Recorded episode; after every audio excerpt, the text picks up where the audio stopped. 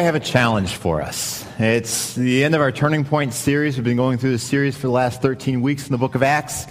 As we conclude the series today, I have a challenge I want to lay out for us that is a challenge that, that relates to really our perspective on how we live our lives.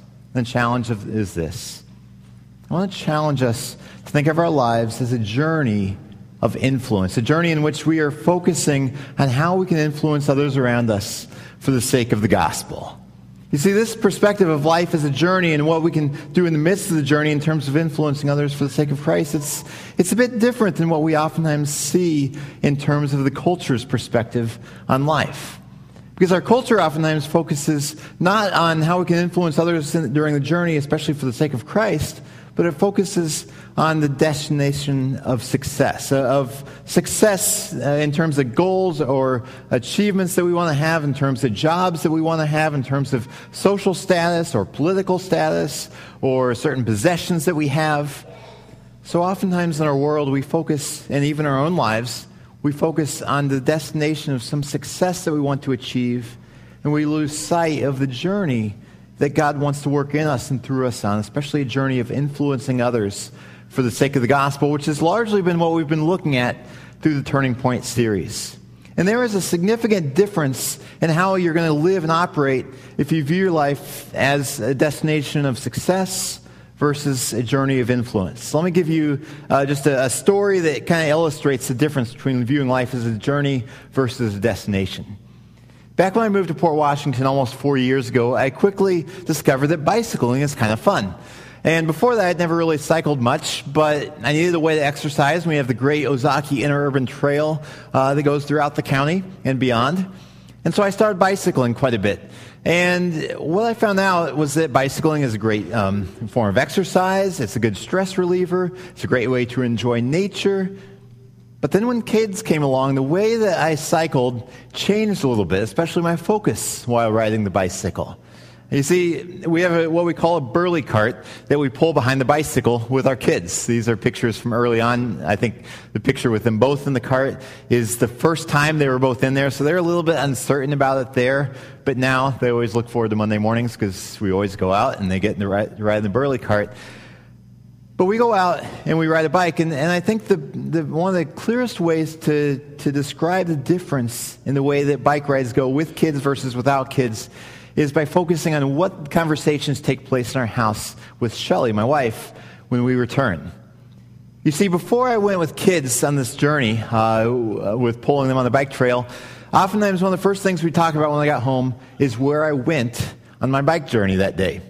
Uh, I'd say, well, I went up a couple miles north of Belgium and turned around, or I went down to Cedarburg, or I went and explored the roads that go by the lake. And we talk about the destination they got to that day. Maybe a little bit about the journey, but a lot of it was destination. But now, when I get home with the kids after riding the bike, rarely do we really talk about where we went in terms of destination. Instead, we talk about what took place along the journey. And if you have ever had kids or been around the kids, you know that, that for kids, life is all about the journey, isn't it? I think, I mean, we talk about, okay, we stopped at the bridge over Highway 43 and we waved all the cars down there and we had seven trucks honk at us that day. I mean, usually if you get more than three, it's a pretty good day of getting honked at, uh, which for us is, is a good thing. We talk about um, how many times we stopped for bathroom breaks along the trail. We talk about um, how Machias had to get out and run for 50 yards along the trail while I rode the bike next to him. We talk about, I mean, we may say, okay, we went to Cedarburg today, but we don't talk so much about it as a destination because I used to get to my destination and then just probably wouldn't even get off the bike, just turn around and come right back home. Now we never do that. Now we always have to stop. Um, we kind of explore the streets. We watch forklifts work. We talk to delivery guys. We play on the chairs in front of the chocolate shop. Uh, we watch the skateboarder go down the street. We pretend there's a parade going down the street. We stop at the firehouse there in Cedarburg to look at the fire trucks. Um, there's this constant conversation that's going on through the entire bike trip. I mean, before it'd be quite silent. It'd just be me and my thoughts and my prayers. But now there's this constant conversation of questions and comments coming from the burley cart behind me. And most questions and comments have to be repeated several times because, you know, when you're biking, um, it's kind of hard to hear each other. Um, we talk about, when we get home, we talk about having to stop at the park in Grafton and playing for a while. Sometimes we talk about the kids we saw at the park, how there was a daycare that was there. And we talk about the journey. That's very different than only talking about the destination that we got to. And like I said, for kids, life is very much about the journey. Parenthood, in many ways, is a journey of influence. That, that parents are seeking to influence their kids. They're not just thinking about, okay, what's going to happen in 30 years when they're grown ups. The goal for parenthood, in many ways, is influencing your kids in healthy ways as you go through the journey of life through them. And that's one of the, the things that I seek to do even through bicycle trips. I mean, I don't, I don't think when I'm on my deathbed, I'm going to think, oh, I wish I would have just left the kids at home when I rode my bike because then I could have biked faster and I could have biked farther. No, that's an excellent opportunity to, to share life with them, to, to show my love for them, to, to look for teachable moments with them. And that's the way it is when you look at life as a journey, that you're making the most of every opportunity that comes up rather than only focusing on the destination. When we talk about the journey of influence, we need to recognize that realistically we are all influencers. Every one of us is. You don't have to have the title of a manager or a pastor, or you don't even have to have young children around, around to be an influencer. But if you're around other people, through your actions and your words and your attitudes, you are influencing others in, in, in significant ways. And so today I, want to talk about what type of influence are we having? And how, can, how can we have an influence that, that affects people not only in this life, but on into eternity? I invite you to turn your Bibles to Acts chapter 26. Today we're actually looking at a passage that is much longer than that. It's actually eight chapters long from Acts 21 through 28. We are in our 13th week of the Turning Point series, and it's the final week, and typically we take much shorter passages than this. But today, uh, for the purposes of the series and, and really what we're trying to get out of it, I think it's helpful to look at these final eight chapters of Acts as a cohesive whole uh, because it's really one significant storyline through the whole thing of Paul's uh, arrest, his trials, and then his imprisonment in Rome. And uh, I ask you to turn to Acts 26 if you'd like to follow along, as we're going to camp out in Acts 26 uh, for at least part of our message this morning. And our turning point that we're looking at today is the journey of influence. How can we live our lives in a way that influences others for the sake of the gospel rather than only focusing on the next milestone or the next big goal that may be weeks, months, or years down the line. And we're going to look at this sermon, or at this message, in a little bit of a different way than usual. So usually three or four times a year, we do a sermon from the first person perspective where I take on the role of one of the characters in the story and act as if I am them. And that's what I'm going to do today. It's kind of a fun, different way to look at it, and especially for a passage that's this large, that's the way they really capture the whole scope in a, in a fairly concise way. And so, for, today, for a significant part of today's message, I'm going to take on the role of the Apostle Paul. I'm going to exit the sanctuary in a few moments. When I come back in, I'll be Paul. Um, and you will be people uh, who are gathered in my house because Paul, in, here at the end of Acts, uh, is on house arrest in Rome. But he is allowed to have visitors come into his house. So, so in this scenario this morning, I'm, I'm playing the part of Paul. You all are visitors in Paul's house as Paul's explaining what's taken place in, in the last few years of his life. And then after that, I'll exit, come back in as myself again, and then wrap up the sermon. So I'm going to pray for us, and then we'll hear from the Apostle Paul. Father, uh, we thank you that we are able to gather together this morning. And we thank you that you call us to be your ambassadors in this world, representing Christ to a world that is in desperate need of life and hope and peace and joy and purpose. And I pray, Lord, that as we look into your word this morning, as we reflect on the life of the Apostle Paul, that you help us to see how we can live our lives as influencers for the gospel, making the most of every opportunity. We pray these things in Jesus' name. Amen. And just before I come back in, we're going to see a video that shows a passage out of Acts 26 about one of Paul's significant trials. So then, King Agrippa, I was not disobedient to the vision from heaven. First to those in Damascus, then to those in Jerusalem and in all Judea, and to the Gentiles also, I preached that they should repent and turn to God and prove their repentance by their deeds. That is why the Jews seized me in the temple courts and tried to kill me. But I have had God's help to this very day. And so I stand here and testify to small and great alike. I am saying nothing beyond what the prophets and Moses said would happen that the Christ would suffer, and as the first to rise from the dead, would proclaim light to his own people and to the Gentiles. At this point, Festus interrupted Paul's defense. You're out of your mind, Paul, he shouted. Your great learning is driving you insane. I am not insane, most excellent Festus. Paul replied, What I am saying is true and reasonable. The king is familiar with these things, and I can speak freely to him. I am convinced that none of this has escaped his notice because it was not done in a corner. King Agrippa, do you believe the prophets? I know you do. Then Agrippa said to Paul, Do you think that in such a short time you can persuade me to be a Christian? Paul replied, Short time or long, I pray God that not only you, but all who are listening to me today may become what I am. Except for these chains.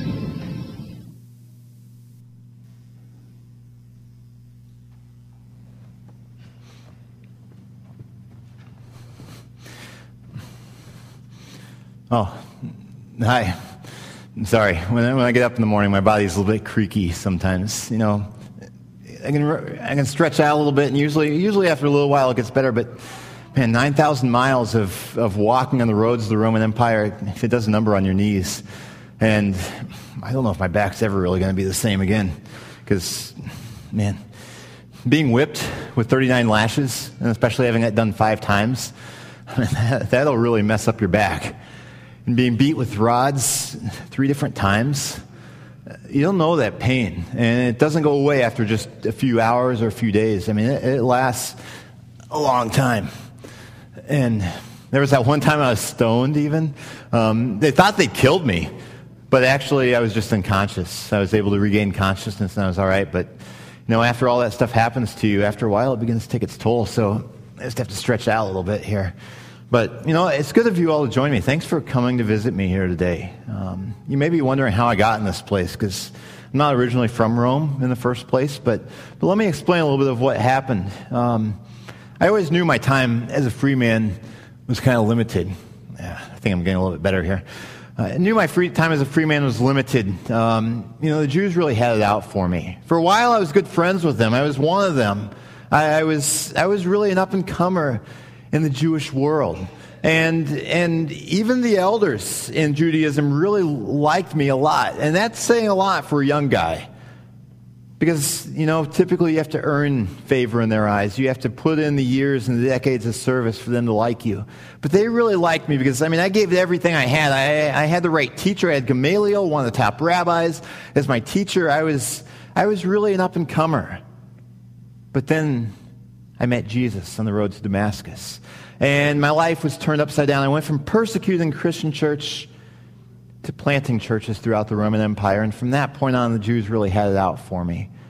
I, I knew that my time as a free man was limited. I knew that I, I, kept escaping their plots. They always wanted to arrest me or even to kill me. And I, I kept escaping, but I knew at some point, I had a sense from God that they were going to get me. They, they, really didn't worry me all that much. Um, you know, I'm here to fulfill God's will. And I can preach the gospel wherever I am. Even if I'm in prison, there are still people around who I can tell about Jesus. You know, even if I die, even if they kill me, that's all right. Because to me, to live is Christ, and to die is gain. And so that fateful day came when my time as a free man was ended. It was in Jerusalem, and ironically, that day, I wasn't even trying to preach the gospel at that point. I was simply in the temple to worship God. But a group of Jewish people saw me there, and I guess they, they thought this is a great opportunity. So they grabbed a hold of me, they, they surrounded me, they started beating me. And then the Roman guards stepped in to break up what was going on there. They saved my life that day. but they threw me in prison. They wanted to know what was going on. They figured I must have done something wrong. And then there came this series of trials. First of all, I stood before the Sanhedrin, the Jewish ruling council, and gave an account to them. And then I started speaking in front of various uh, kings and governors and rulers of the Roman leaders. And each time my message was the same. I told them that I am not on my own mission, I'm on a mission from God, that He has called me to proclaim the good news of Jesus' life, His death, and His resurrection. And that's all I told them. I just told them over and over about that God has given me this calling, this mission to proclaim Jesus. And now I want to make the most of every opportunity. But the Jews, they were just after me like savage wolves. They did not want me proclaiming that Jesus is the Messiah. There was this one time when I was still in prison in Jerusalem that they had this plot. There were about 40 of them or so. And they, they came up with this plot and they took an oath with each other where they would not eat or drink until they had me killed. They wanted to assassinate me. And, and word of this got to the Roman leaders. And, and they had me shipped off to a different prison in Caesarea secretly at night so that I could be safe. And uh, while, I was there in Caesarea, I, I had more trials. At one point, I was before Governor Festus, and he asked me if I would be willing to go back to Jerusalem to face trial there. I said, No way. I'm not going back there. There's no way I'm going to get justice back there in Jerusalem with that large Jewish audience or with the Sanhedrin there. I appeal to Caesar. So Festus said, Okay, you appeal to Caesar. To Caesar, you are going. This was my ticket to Rome. And I was actually quite excited about this. I'd been wanting to take the gospel to Rome for a long time. And this was an opportunity to go there. Now, I didn't know what exactly lay ahead of me, but I knew as long as I'm alive, I'm going to keep making the most of every opportunity to tell people about Jesus. Now, while I was in Caesarea, a couple days after I had that encounter with Festus, and he said, Okay, you're going to Caesar now. King Agrippa and his sister Bernice came to Caesarea just to visit for a little while. And, you know, King Agrippa had heard of me before. I never really personally met him, but I had become relatively prominent, um, especially among the leaders, because they were always keeping their eye on, on new movements that were taking place in their part of the empire. And so, so he knew that I was, um, I was planting churches and that, that there were a lot of people, you know, tens of thousands of people coming to Christ in his area of Judea. And so he came and he was talking with Festus one day, the governor, and, and they were talking about my case. And King Agrippa and Bernice said, You know, we'd really like to hear personally from Paul. And so they summoned me, and I thought, what a great opportunity. I was so excited about this. Is another opportunity to tell people about Jesus. And King Agrippa, especially, I thought was, was especially uh, ripe fruit of sorts, ready to hear the gospel because he had a strong background in Judaism. He grew up in the area around Judea where, where he, he was very familiar with Jewish ways. He was a quite religious man. In fact, King Agrippa's great grandfather was Herod the Great, who was, who was the ruler of Judea in the time when Jesus was born. And so I thought, okay, this is a great opportunity to reason with King Agrippa from the scriptures that Jesus is the Messiah. So I was brought in there, and there was this, this big crowd there. And actually, let me read something. I, I have something with me. I, one of my companions is this guy named Dr. Luke. Uh, he's been following me around on a lot of my missionary journeys, and, and he's been writing down a lot of what has been taking place. And, and he gave me this account of, of the conversation that took place between me and King Agrippa uh, there on that day. And, you know, I, I kind of like this because it really gives a good picture of what my heart is and just gives a picture of what oftentimes happens when I have the opportunity to tell people about Jesus. It's in the midst of this conversation, um, um, I'm telling them about the road to Damascus and how I met Jesus there and how he turned around my life and gave me this call to preach about him. And I said, So then, King Agrippa, I was not disobedient to the vision from heaven. First to those in Damascus, then to those in Jerusalem and all Judea, and to the Gentiles also, I preached that they should repent and turn to God and prove their repentance by their deeds. That is why the Jews seized me in the temple courts and tried to kill me. But I have had God's help to this very day. And so I stand here and testify to small and great alike I am saying nothing beyond what the prophets and Moses said would happen that the Christ would suffer and as the first to rise from the dead, would proclaim light to his own people and to the Gentiles. So this was really what I was laying out before the king. I was trying to show, you know, I'm not some religious innovator. I'm not doing some really radical thing out there. I'm simply responding to a call from God. That God called me to tell people about Jesus. And really, this can be backed up from the, from the Jewish scriptures.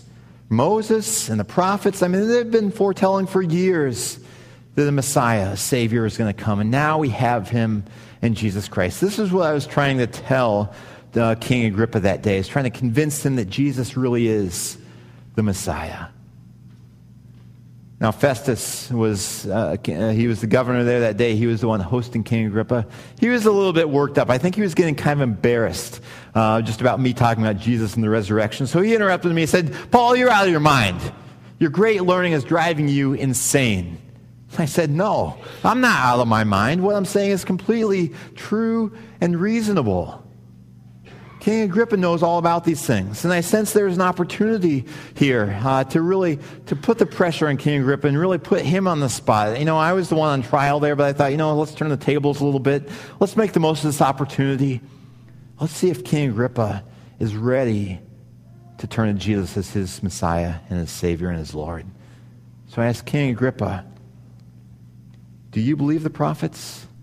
I know that you do. I knew that if King Agrippa was honest about this, that he would acknowledge that the, the Jewish prophets were true and that he would have to recognize that there was a Savior coming and that Jesus fit the mold of the Savior that we were expecting. I sensed such an opportunity here, and I, I know I, I was kind of stepping out of line a little bit. Typically, you don't talk to a king this way. I figured, you know, this is a great opportunity. I'm going to make the most of it. Now, King Agrippa, uh, he definitely was a little bit uncomfortable with my question of him. He was a little bit embarrassed. Uh, so he basically just dodged the question. He said, Paul, do you think in such a short time you can persuade me to be a Christian?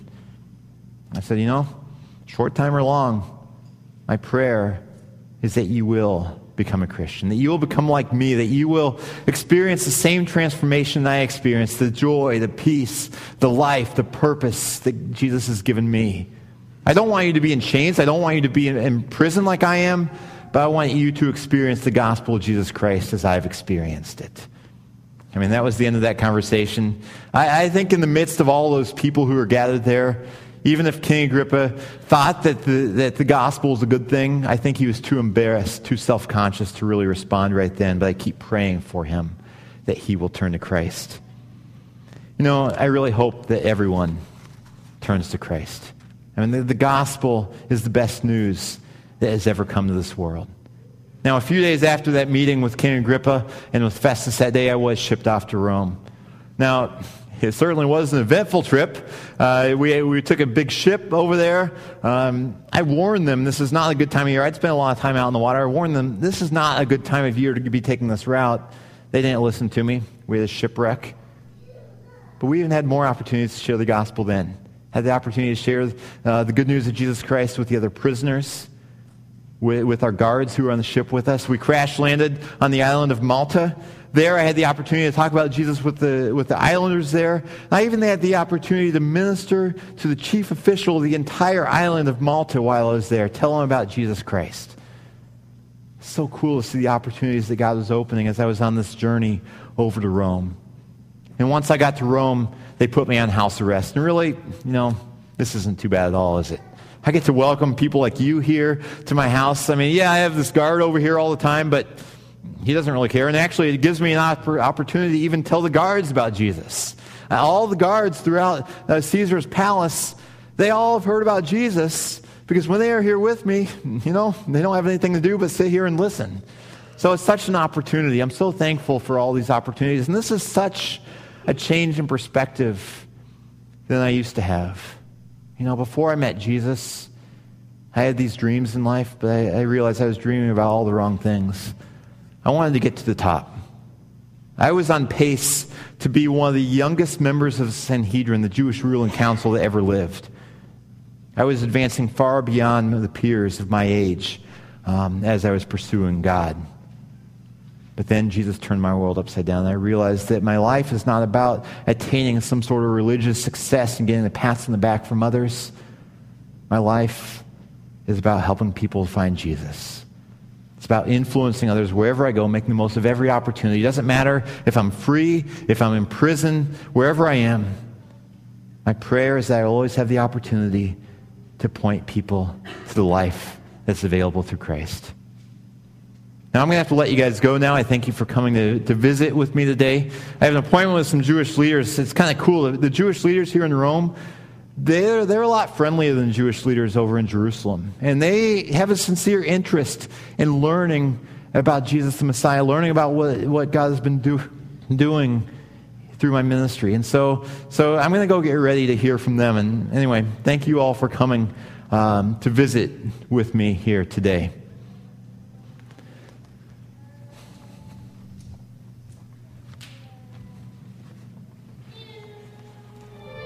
They arranged to meet Paul on a certain day and came in even larger numbers to the place where he was staying. From morning till evening, he explained and declared to them the kingdom of God and tried to convince them about Jesus from the law of Moses and from the prophets. Some were convinced by what he said, but others would not believe. They disagreed among themselves and began to leave after Paul had made his final statement. Holy Spirit spoke the truth to your forefathers when he said through Isaiah the prophet, Go to this people and say, You will be ever hearing, but never understanding. You will be ever seeing, but never perceiving. For this people's heart has become calloused. They hardly hear with their ears, and they have closed their eyes. Otherwise, they might see with their eyes hear with their ears, understand with their hearts, and turn, and I would heal them. Therefore, I want you to know that God's salvation has been sent to the Gentiles.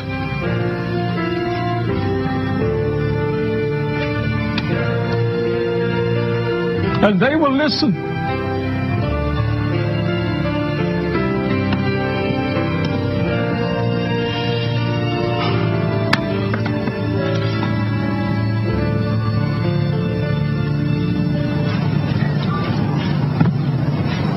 Two whole years, Paul stayed there in his own rented house and welcomed all who came to see him.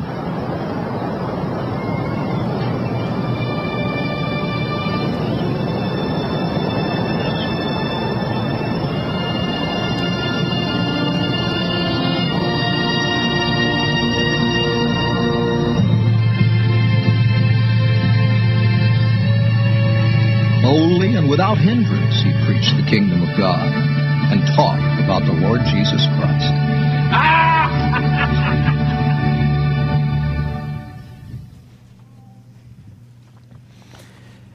You know, I really love the way that Acts ends. Uh, I want to read the last couple verses again. It says that for two whole years, Paul stayed there in his own rented house and welcomed all who came to him. Boldly and without hindrance, he preached the kingdom of God and taught about the Lord Jesus. I just think this is great that Paul, until his dying day, was just so passionate about telling people about Jesus. And that God opened the opportunity for people to even come visit him in his house. And um, I mean, he was definitely one of those men who lived that journey of influence for the sake of the gospel. Now, this is the end of Acts, but it's not the end of Paul's story from the best that we can tell. Most likely, according to other sources that we have, even other letters that Paul wrote in the New Testament, most likely, he was released uh, from house arrest at some point after a couple of years in Rome. And he, he probably journeyed about continuing to minister in the churches, continuing to write letters. And then a few years later, he was imprisoned again in Rome uh, once more. And then somewhere around 68 AD or so, he was beheaded for his faith in Rome. But Paul was a man who definitely lived that journey of influence. And he left an incredibly deep influence that still resonates to our time here today in the 21st century. Now, when I started this message, I talked about the idea of the journey of influence, and I compared or contrasted the journey of influence versus the destination of success. And there, there's definitely a worthwhile reason to set goals in life, to have things that we're working towards. But in the midst of it, we can't lose sight of the journey and the influence that God wants to have through us in the lives of those around us. I want to talk a little bit about and dig in a little bit more to the idea of the destination of success. So, oftentimes in our culture, whether it's watching TV, talking with friends, uh, being in a workplace or in school, or just even thinking about things in our own lives, we are influenced with this idea that life is about achieving some sort of success. That if we can buy this car, buy this house, get this particular job, climb that corporate ladder, get this social status, um, have this type of uh, family or these friendships, then we will be a success. But the reality is that, that if we define success in terms of these ways and we are working towards that, if we ever achieve those goals, we will probably find that that sense of success and that sense of, of fulfillment that comes from it is very fleeting and it's very unfulfilling. I think it's very telling to listen to the testimony of people in our culture who have achieved all of their dreams. Uh, you, if you've been around Freedoms for a few years, you may have heard these stories before, but I think it's worth reiterating uh, just to try to help us to understand where we need to put our ultimate sense of purpose and hope. I think of Tom Brady. I mean, the, the, quarterback of the New England Patriots will undoubtedly be drafted or inducted into the Hall of Fame when he retires. He's won multiple Super Bowls, multiple MVP awards. Back in 2005, he was interviewed on 60 Minutes. At that point, he had won all three Super Bowls he'd been in. He was really on top of the world in terms of, of NFL quarterbacks. In the interview, he said, Why do I have three Super Bowl rings and still think there's something greater out there for me? I mean, maybe a lot of people would say, hey, man, this is what it's all about. I reached my goal, my dream, my life. Tom Brady says, me? I think it's got to be more than this. I mean, this isn't, this can't be all it's cracked up to be. And then the interviewer there on 60 Minutes pushed him a little bit and asked, okay, if winning all these Super Bowls and achieving your dreams isn't all it's cracked up to be, if it isn't really where you're finding, where, where you're going to find ultimate fulfillment, where do you think you might look? Tom Brady said, What's the answer? You know, I wish I knew. I love playing football and I love being a quarterback for this team. But at the same time, I think there are a lot of other parts about me that I'm trying to find. See, Tom Brady was a guy who achieved, I mean, more than most NFL quarterbacks ever achieve. And just simply being a quarterback in the NFL is, most, is, a, is enough of a dream for most people. But he said he, he achieved those goals, he achieved those dreams, he achieved that success, and it still leaves him feeling empty. I think also of a man named Scott Adams. You may not know that name, but he was the creator of the, of the comic strip, strip Dilbert, uh, which uh, is just a kind of parody and comedy about life in an office. Scott Adams wrote in a blog post uh, a few years ago, he said, I remember when Dilbert hit it big, and it became clear that I would never again have to worry about money. It was a wonderful feeling, but it didn't last. I went from happy to hollow with no warning. The first moment that I could afford any car I wanted, I lost interest in having a nice car. I simply couldn't see the point if there ever was one. Success is surprisingly disorienting. One day, about 10 years ago, I was alone in my office, sitting on the couch and reflecting on the fact that I had managed to become rich and famous in my dream job. And that's what, you know, that's probably what a lot of us would dream about. We have a dream job that we truly enjoy. We become rich and famous in it. I mean, that's the definition of success for many Americans. But he said, for the first time in my life, I had no goals. And for a goal oriented guy, that's an empty feeling. Success was supposed to feel good and stay that way. But it tricked me. There was a huge hole in my soul. I sat in my office and sobbed. Now, he wrote a little bit more and concluded the blog post with this. He says, Now I measure my success by how many people would attend my funeral if I died tomorrow. It's the best measurement I can think of. And I think Scott Adams is onto something here. And uh, one, in terms of how, I mean, earthly riches and achieving our dreams oftentimes still isn't that fulfilling if our dreams aren't based in Christ Himself. But secondly, he begins to point to this idea of influence, of influencing others so that he'll have a large funeral. But he still doesn't take it far enough. Because even if we influence others, which I said earlier, we all influence others, the question is how are we influencing others? What are we influencing others for? And ultimately, it's only influencing others for the sake of Christ, helping Christians grow, helping non Christians find that true life through Christ. That is the only thing that can ultimately give us fulfillment and hope and the type of influence that will last beyond this lifetime. Now, like I said, goals aren't bad. I mean, I have goals in my life, but we need to make sure that those do not become the ultimate and that we don't lose sight of the journey for the sake of the final destination. But when we look at the life of the Apostle Paul, we see that he was a man who lived this journey of influencing, pointing as many people to Christ as he could. And really, this is what we are all called to as Christians. Here at Freedoms, we have this diagram that we call the up and out triangle.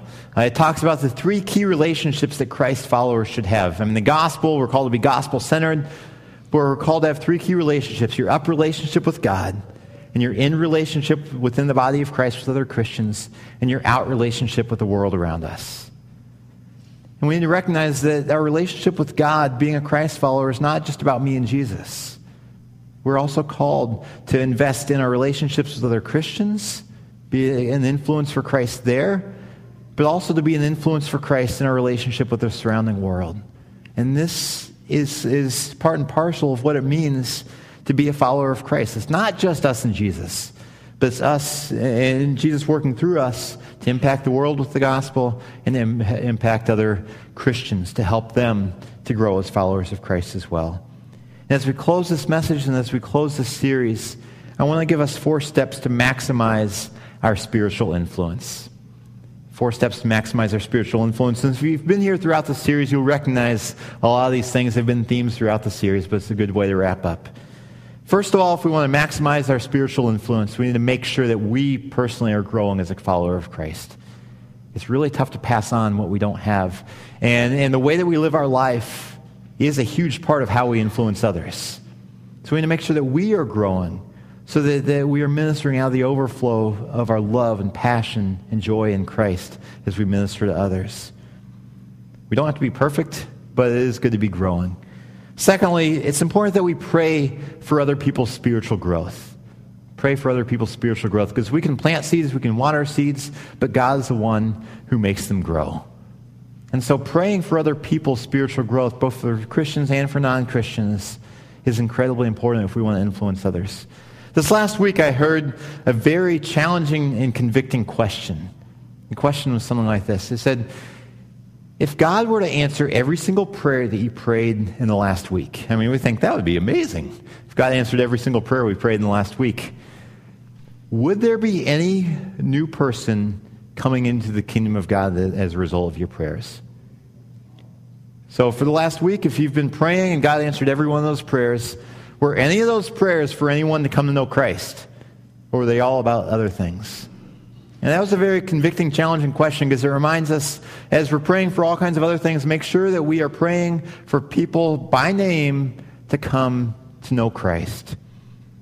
Also, prioritize people of peace. This people of peace is a term that we've been using throughout the series. It represents someone who we know, maybe a Christian, maybe a non Christian, but who has a spiritual openness and who has a respect for us, who likes genuinely being around us. And they give us an open door for ministry, that they are open to talking about Jesus and perhaps even about committing themselves to following Christ. It's important that as we look at our relationships, it can be easily, easy to be overwhelmed when we think about the scope of, wow, I have all these people around me. How do I really invest in people spiritually when, I have, when I'm pulled in so many directions? But it's important that we really try to prioritize the people of peace. Look for those people whom God is already working in, who are already showing an openness whether it's people we're investing in here in the church, people uh, in our workplace, people in our neighborhood, and really prioritize spending more time with those people and investing more deeply in those relationships because God's already at work there. And finally, intentionally look for opportunities to invest in others. Look for those opportunities because the opportunities are out there. I think about the Apostle Paul. He certainly, oftentimes in his life, was not in the most opportune, easy place to tell people about Jesus. He was in prison, prison, he was being beaten, he was worn down, he was frustrated and discouraged at times. But he looked for every opportunity. Even when he was on trial before King Agrippa, he was making the most of every opportunity. Even when he was in prison, he was talking with the guards, making the most of every opportunity.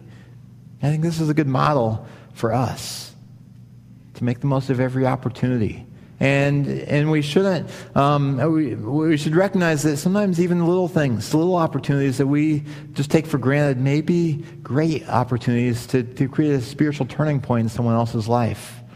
I mean, many times, if you look back at your life and look at how people have impacted you, a lot, a lot of times those people probably weren't looking to have a major influence on you, but God worked through them to help you to grow spiritually. This last Friday night, we had our life group over to our house, and afterwards, a handful of us were sitting outside around the fire pit till actually about 11:15 at night. So we officially ended the date, just kind of stuck around for a few extra hours. But it was so encouraging as we were sitting there just to be talking about God's work in our lives. And one of the things that became very evident is that God works through other people. That's one of God's main ways of working in our lives is working through other people. And God doesn't, or, and we, we don't always see the influence that we're having.